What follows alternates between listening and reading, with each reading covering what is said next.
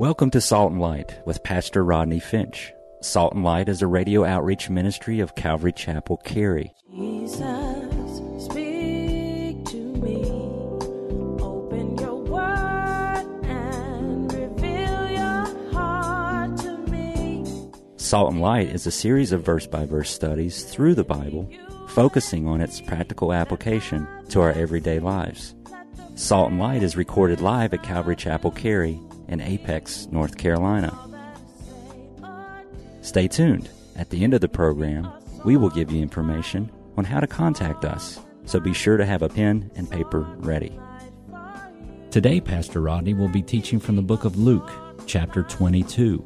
So grab your Bibles and follow along. Now, with today's teaching, here's Pastor Rodney. The pulpit committee had a meeting and they sent a letter with these recommendations and conclusions.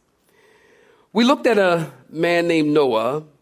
He is a moral man, a strong family man. He has more than a hundred years preaching experience, but hasn't had one single convert. Rejected. We looked at a man named Moses.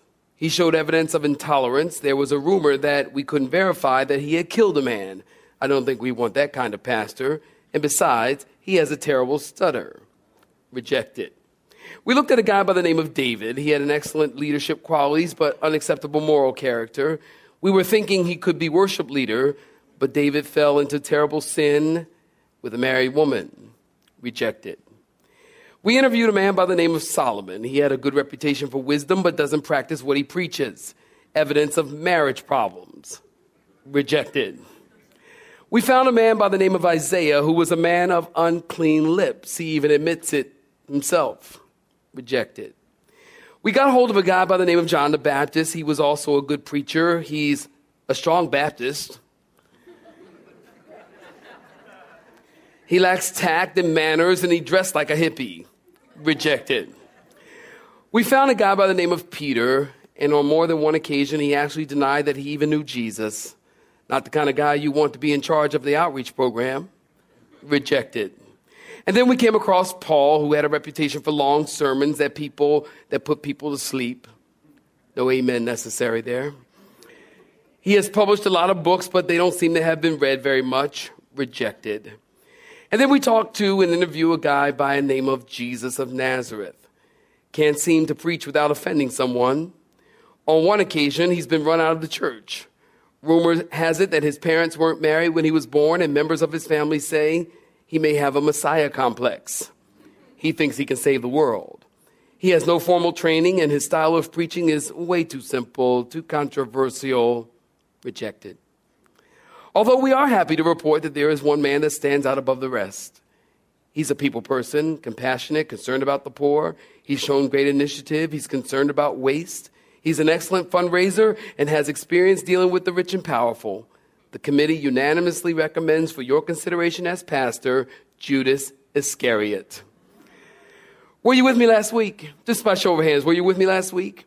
You know then, last week it's Passover and Jerusalem is crowded. Take your Bibles and turn with me to Luke chapter 22. Luke chapter 22, if you need a Bible, raise your hand. We'll be happy to run one to you. Luke chapter 22, Get your pen, get your pad. You're going to need it. Luke chapter 22. It's Passover week, and Jerusalem is crowded. The chief priests and the scribes are looking for a way to kill Jesus. Luke 22, verse 3. You looking at it? Look at verse 3. Satan entered Judas, and he cut a deal with the religious leaders to betray Jesus. And remember, we talked about this last week. This Judas is one of the twelve. This is the same Judas who was who was uh, uh, spent time with Jesus, the same Judas who saw miracles, the same Judas who was given authority and power and exousia to cleanse the leper and raise the dead and heal the sick and preach the kingdom of God. And yet, Judas, he was a betrayer. Judas was an instrument that Satan used to deliver Jesus to his enemies. I've titled this sermon, if you're taking notes, Final Hour, Final Lessons, Part 2. Luke chapter 22, Saints, we pick up in verse 20. If you're looking at verse 20, Say amen. Uh, some of y'all ain't looking. Luke 22, verse 20. If you're looking at verse 20, say amen. Likewise, he also took the cup after supper, saying, This cup is the new covenant in my blood, which is shed for you. But behold, the hand of my betrayer is with me on the table. And truly the Son of Man goes as it has been determined, but woe to that man by whom he is betrayed. And then they began to question among themselves which of them it was who would do such a thing. Now there were also a dispute among them as to which of them should be considered the greatest in the kingdom. And he said to them, The kings of the Gentiles exercise lordship over them, and those who exercise authority over them are called benefactors. But not so among you. On the contrary, he who is greatest among you, let him be as the younger, and he who governs as he who serves. For who is greater, he who sits on the t- at the table or he who serves? Is it not he who sits at the table? Yet I am among you as one who serves. But you are those who have continued with me in my trials and my temptations, talking to the disciples. And I bestow upon you a kingdom, just as my Father bestowed upon me, that you may eat and drink at my table in my kingdom, and sit on thrones, judging the 12 tribes of Israel. Saints, stop right there. Give me your attention. If you were with us last week, you remember that Jesus told his disciples to go into Jerusalem and that they would see a man, let me have your attention, and that they would see a man carrying a pitcher of water and that they were to follow that man in the house. Remember? and to ask him where is the guest room so they might prepare the Passover. And we saw last week that the disciples secured the house for the Passover. Now, in verse 14 in your Bibles, go ahead and look at it. Jesus sat down at a table called the triclinium. The triclinium, what's that, Rodney? A triclinium is a three sided, very low table. And they would lean back on pillows on the floor and the host would sit in the center of the table. John chapter 13, we know that John was sitting on the right, leaning on Jesus' chest, and Judas was sitting on his left. You knew that. And both these guys are sitting in the place of honor. You should know that. And Jesus took the cup and he gave thanks and he took the bread and he gave thanks. And then after they ate, he took and he said, this is the new covenant in my blood. Now look at verse 21. While eating, did you get this? Jesus ruins the dinner atmosphere. While eating, Jesus ruins the dinner atmosphere. Jesus said, the hand of my betrayer is with me on the table. Now look at me. They're all sitting around the table like this. All of a sudden, Jesus says, The hand of my betrayer is with me on the table. And I bet you they all went, Who is it? Who is it? It's not me. And in verse 23, it says they began to ask among themselves, Who would do such a thing? And then in Matthew 26, 22, you might want to write that down. It tells us they said, Is it I? Jesus, am I the one? Interesting. As we pointed out last week, they didn't all look at Judas. I do, I just do, I do, I do. I, last week I told you. I find it interesting. They all didn't look at Judas. They said, Lord, is it me? They didn't look at Judas. He, Judas wasn't wearing black glasses and a black cape and looking evil and sinister and looking like a betrayer. Whatever a betrayer looks like. But they didn't all look at, at, at, Judas. Now, I wonder if I said to this audience, I wonder if I said, one of you is going to backslide and turn away from Jesus this week. You probably look down the road. You probably look down the road and go, you know what? I bet you it's her. I bet you, look what she wear. You know, that, that weave, that weave. She, she got that weave. Something wrong, something up with that weave.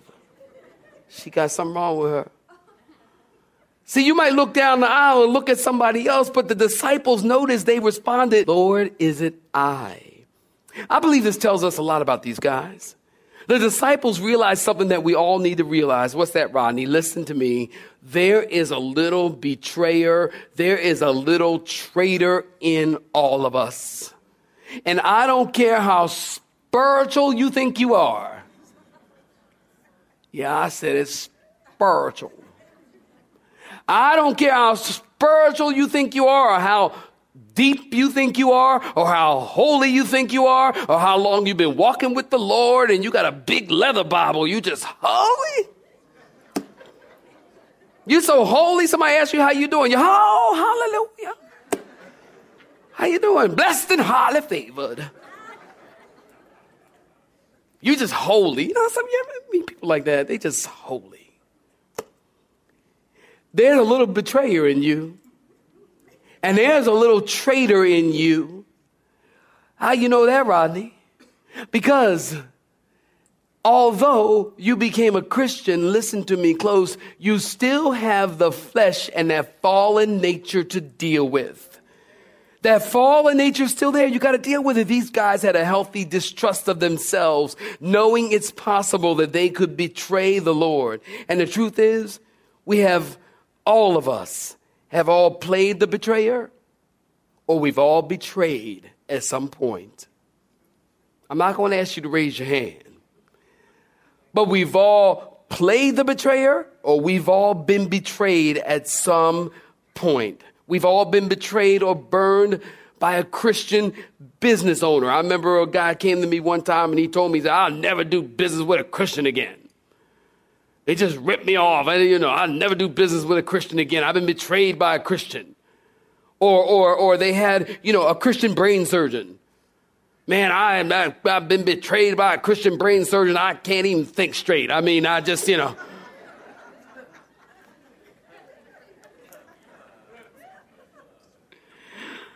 We've all been betrayed. Listen, this life as a Christian, you cannot, in this life, period, you can't go through this life without being betrayed. And honestly, you've betrayed someone before, at least once. And you can't go through this Christian life without being betrayed. And the thing that you have to understand is, even though you might have been betrayed. You cannot let the betrayal of someone cause you to lose your focus and your perspective on what God has called you to do. Where my people at? Where my people at? You cannot allow betrayal to divert you from the plan and the purpose of God.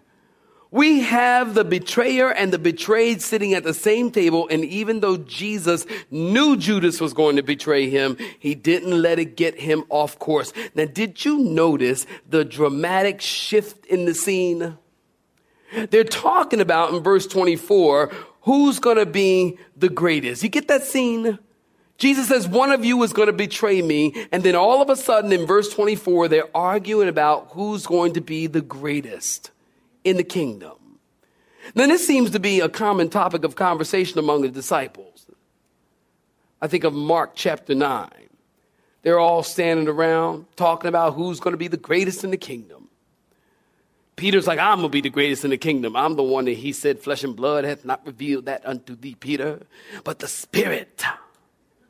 I'm going to be the greatest. And John says, Well, I'm going to be the greatest because I'm the one that laid on his chest and I'm the one who loved Jesus more than all of y'all. And Matthew's, I'm going to be the betrayer. I'm going to be the greatest. And they're all talking about being the greatest. So they're standing around in Mark chapter 9 talking about who's going to be the greatest. Jesus walks up and he says, Hey, fellas, what y'all talking about? They said nothing. Anyone told Jesus that. I remember, and you might remember, the mother of James and John saying, Hey, Jesus, you know, she's a little Jewish woman. She says, Hey, Jesus, I've got two boys, two sons, and one's going to be a doctor and the other a lawyer. You ought to have one to sit on your right and the other one to sit on your left. They're always mindful of who's going to be the greatest in the kingdom, keeping in mind, saints, that just within a few hours, Jesus is going to be crucified. Jesus is going to be crucified in just a few hours. They're all like, who's going to be the greatest in the kingdom? Who's going to be the greatest in the kingdom? Everybody's concerned with who's going to be the greatest in the kingdom. And Jesus is probably thinking, oy vey. I prayed all night and this is what I get. Who's going to be the greatest in the kingdom? True story. Listen, it's told of Muhammad Ali. You know, Muhammad Ali, I'm the greatest. True story. Ali was on a plane flying to the thriller in Manila and as the plane was about to take off, the stewardess came down the aisle and said, Uh, Mr. Ali, please fasten your seatbelt. And Ali looked up at her and snarled at the woman and said, Superman don't need no seatbelt. And the stewardess looked back at him and says, Superman don't need no airplane. Amen. Superman don't need no airplane. So they asked Jesus, Jesus, who's going to be the greatest in the kingdom? And I bet you, listen, here's my sanctified imagination. I bet you they're all, who's going to be the greatest? And they're all just sitting there, standing there breathlessly, holding their breath, waiting for Jesus to say, to name the one. And Jesus didn't yell at them. He didn't condemn them. He didn't lash out at them. Jesus didn't even say, hey, dummies, I'm the greatest. Notice in verse 24 through 30, Jesus said, the kings, go ahead and look at it in verse 24. The kings of the Gentiles exercise lordship over them, and those who exercise authority over them are called benefactors. But not so in verse 26 among you. He who is greatest among you, let him be as the younger, and he who governs as he who serves. Jesus is simply making the point that true greatness is in serving more than in being served. Did you hear me? True greatness is in being, is serving more than being served. The people who are really great in the kingdom are the ones who have become servants of all. Write this down. Mark chapter 9, verse 35, Jesus said, If anyone desires to be first, he shall be last of all and the servant of all.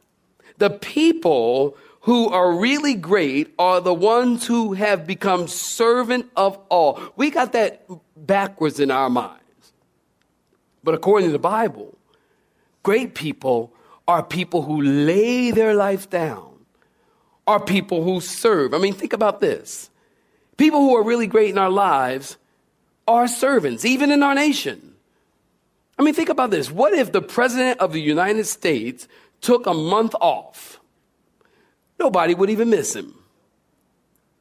But what if the trash man took a month off? Are y'all with me, my people? Everybody would miss him. Because servants, people who serve, really are great. Jesus is simply trying to rearrange their thinking. Notice in verse 28, go ahead and look at it in your Bibles. Jesus is saying the disciples will receive a unique reward because they hung in there with Jesus. They got a special place in the kingdom of God. They will sit on thrones judging the 12 tribes of Israel. Revelation 21:14, write that down. Revelation 21:14.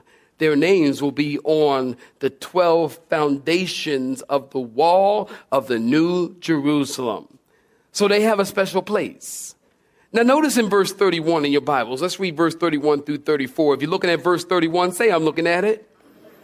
And the Lord said, Simon, matter of fact, is so great. Please read verse 31 with me. And the Lord said, Simon, I want everybody to read it like you're reading it, okay? Verse 31. And the Lord said, Simon, Simon, indeed, Satan has asked for you that he may sift you as wheat. But Jesus goes on to say, But I've prayed for you that your faith should not fail.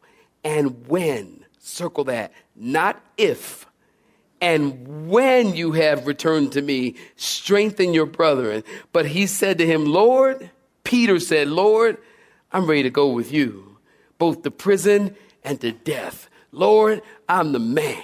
Lord, I got your back. Lord, I'm Peter, the rock. Peter, Rocky, Rocky, me, Peter, me, Adrian, Rocky. I had a little coffee between services. I got your back. I got your back, Lord. I'm ready to go to prison with you. I'm ready to die with you. And look at verse 34. Then he, Jesus, said, I tell you, Rocky, I tell you, the rooster shall not crow this day before you will deny me three times that you know me. Saints, stop right there. So the disciples are thinking on the heels of what Jesus just said, that their names are going to be written on the 12 foundation stones of the walls, and they're going to be have a special place in, in the kingdom. And they're thinking, okay, that's not so bad. We'll reign with Jesus. And then Jesus said, Simon, Simon, Satan has desired to sift you as wheat. Now look at me. Remember I told you, look at me. Remember I told you in scripture, whenever you see a name spoken twice, that it is very, very, very important. Remember I told you that? Martha, Martha you are worried about many things. Jerusalem, Jerusalem, oh, how I desire to gather you as a mother hen will gather her chicks, but you were not willing. Saul, Saul, why persecutest thou me? Simon, Simon, Satan has desired to sift you as we. Very important. Now listen, the idea or the tense in the Greek is that Satan, if you're taking notes, you can write this down. Satan has begged for you or Satan has asked permission. Then there's no sense or Greek tense that the devil was out there just eating up and spitting out Christians whenever he wants to. The devil is not like the boogeyman behind every tree and under every rock and out there in the dark and ooh. Oh, that's not the devil. Satan is real. I don't know what you think about Satan, but I would encourage you to think what the Bible has to say about the devil. And the Bible says that there is a real, anybody listening to me? That there is a real devil. There is a real Satan out there, and he is active in the world. All you got to do is turn on the TV. He is active in the world. Where my people at? He is active in the world, and he's active in people's lives. And Satan never has a good day. Satan never says, Boy, this is a great day. Satan never says, Oh, have a good day. He never has a good day. Satan is not your friend. I had a guy ask me the other day at the gym, listen. I had a guy ask me the other day at the gym, a Christian. He said to me, What do you think about the Illuminati? He asked me, What do I think about the Illuminati? I said, What do you mean, what do I think about the Illuminati? Well, I just want to know what you think about, you know, what the Bible says, you know, we got demons and demons and high rankings and principalities and all that stuff. I said, brother, let me help you understand something. You don't need to know everything about evil in order for you to minister to a person concerning, you know, walking with God and, and staying in the things of God. Some things Christians don't need to know. So you don't need to be involved. Where my people at? Anybody understand what I'm saying? You don't need to know about all these things. All you need to know is Satan is not your friend. Break it down. And the Bible says that he's come to rob and to kill and to destroy. You don't need to know about all these other dark things of, uh, uh, of the devil. Simon, Simon, listen, Satan has desired to sift you as wheat. Now listen close. I'm sure the sifting that Satan had in mind is different than the sifting God would actually allow him to do. Sifting, are you listening? Sifting is a process of separating. An ox dragging a wooden sled over the grain to crush it and to peel off the chaff was the process of sifting. The wooden sled was called the tribulum. Write it down. Tribulum. T R I B U L U M. Tribulum. T R I B U L U M. We have the word tribulation. And the purpose of the tribulum was to separate the chaff from the wheat. Now, listen, perhaps you can get happy about this. Jesus is in charge of the tribulum. Satan doesn't have the right because we are blood bought, blood washed Christians of the Most High God. Is anybody excited about that?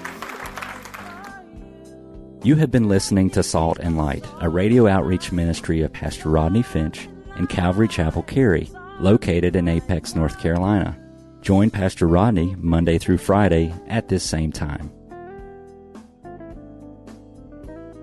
For information regarding service times, you can contact us at 1 800 293 0923. That's 1 800 293 0923. Or you may listen to today's broadcast in its entirety by visiting the media library on our website at do.